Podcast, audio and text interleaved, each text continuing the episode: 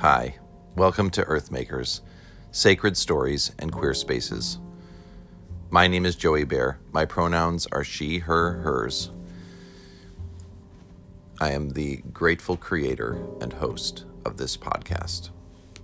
Take a deep breath. Settle in. This story is for you.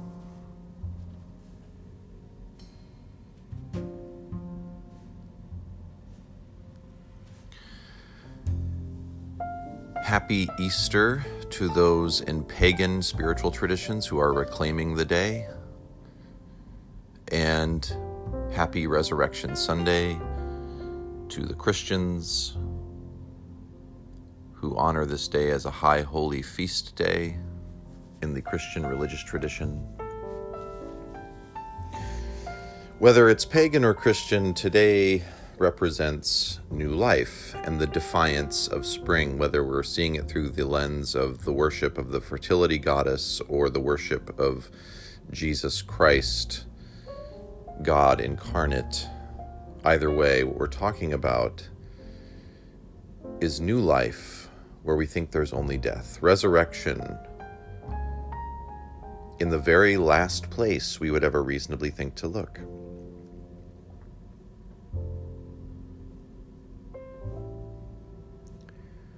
Nine years ago, today, I began a journey that started with exposure, that started with shame and brokenness, that started with being found out. I was a Lutheran parish pastor, and I had been caught in my addiction, something I thought I was hiding well. That shit always catches up with us, doesn't it?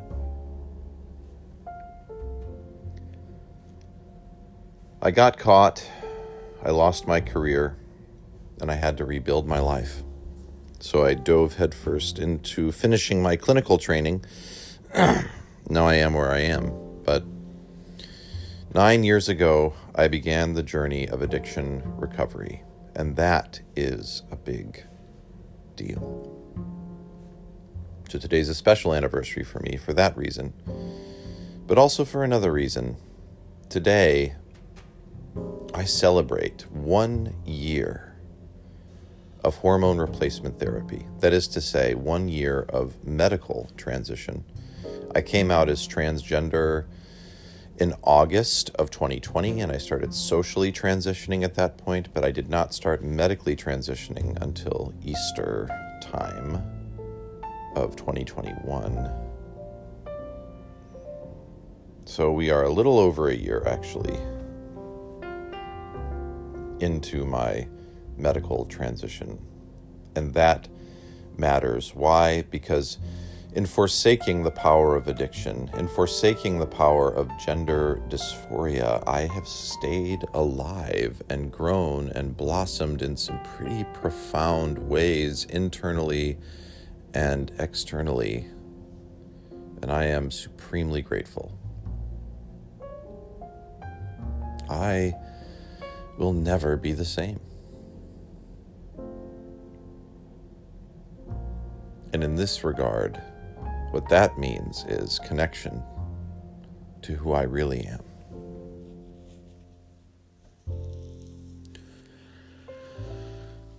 A year ago, on Good Friday, a day in which we remember the death of Jesus of Nazareth, the murder of Jesus of Nazareth by the Roman state,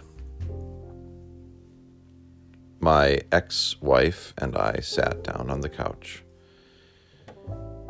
and had a conversation about next steps. I needed to begin medically transitioning. I needed to be she, her. I needed it. And she agreed. Her line to me was, and I'll never forget it I would rather have a happy ex than a dead spouse. Then I began my journey of transition.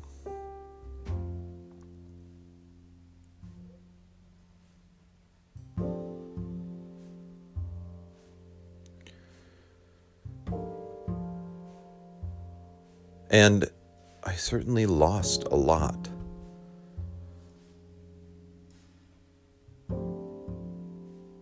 But right around Easter, while I knew that I was going to lose my marriage, and my ex wife, Carrie, knew that the marriage was over, was going to be over soon. I thought it's going to be a difficult day for her the day that I go to get my first hormone shot, my first injection of estrogen. And I went to a Planned Parenthood clinic. By the way, I stand with Planned Parenthood. They saved my life. They save lives all the time. We need them. Please don't forget that. I am here recording this episode because of the Rice Street Planned Parenthood Clinic in St. Paul, Minnesota. I went to meet with them, had a fabulous meeting with a doctor there named Andrea. Learned all the things I needed to learn, got my first injection, and I came back to the house that I shared with my ex wife thinking, I'm going to have to go from feeling celebratory to feeling sad and quiet and reserved because she's going to be mourning today. But when I arrived, there was a big sign in rainbow colors congratulating me. And there were chocolate chip cookies with rainbow sprinkles freshly baked sitting on the kitchen table.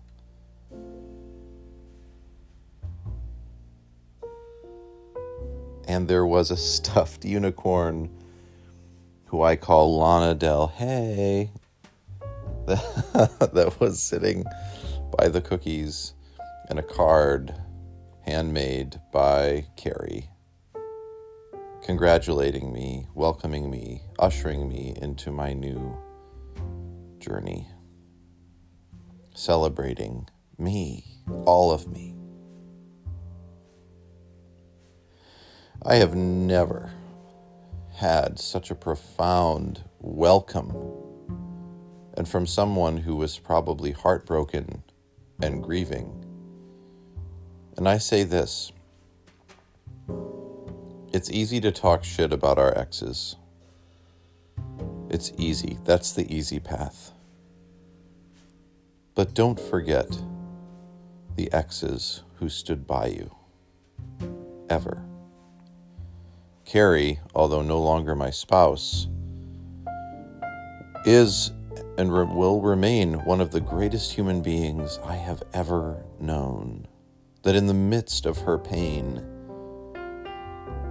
she resurrected something within herself and was able to provide me with celebration, comfort, joy, adequate, more than adequate support. Carrie is an amazing human being, and I am beyond blessed and grateful to know her, to have her in my life, and to have been married to her for as long as I was. We were together about a decade.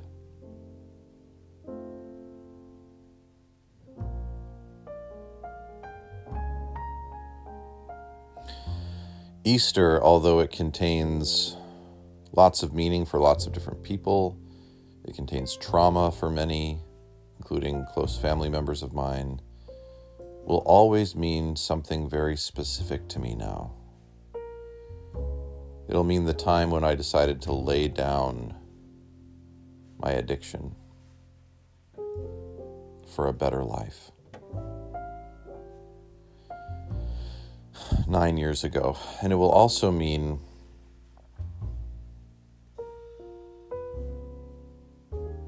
laying down the lie of maleness to be me, Joey. The Reverend Joey Bear Armstrong, MDiv, trans woman.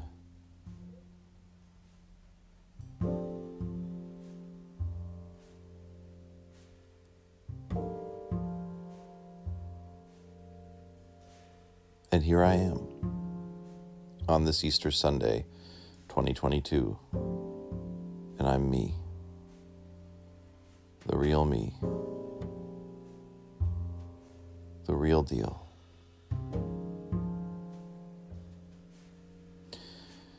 One time I received a phone call from my dad talking about my transition, and he said, Is it worth it to transition and lose your marriage and lose your house and lose some relationships and lose safety and security and privilege in this life? And is it really worth it to lose all of that when it all ends up like this?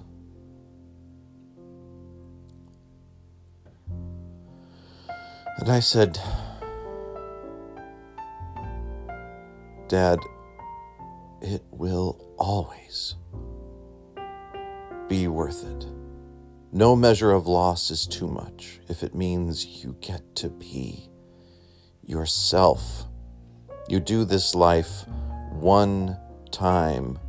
Be the real you, because anything else is lacking significantly. You are one job in this lifetime is the relentless pursuit of everything that you were made to be, and everything else is bullshit.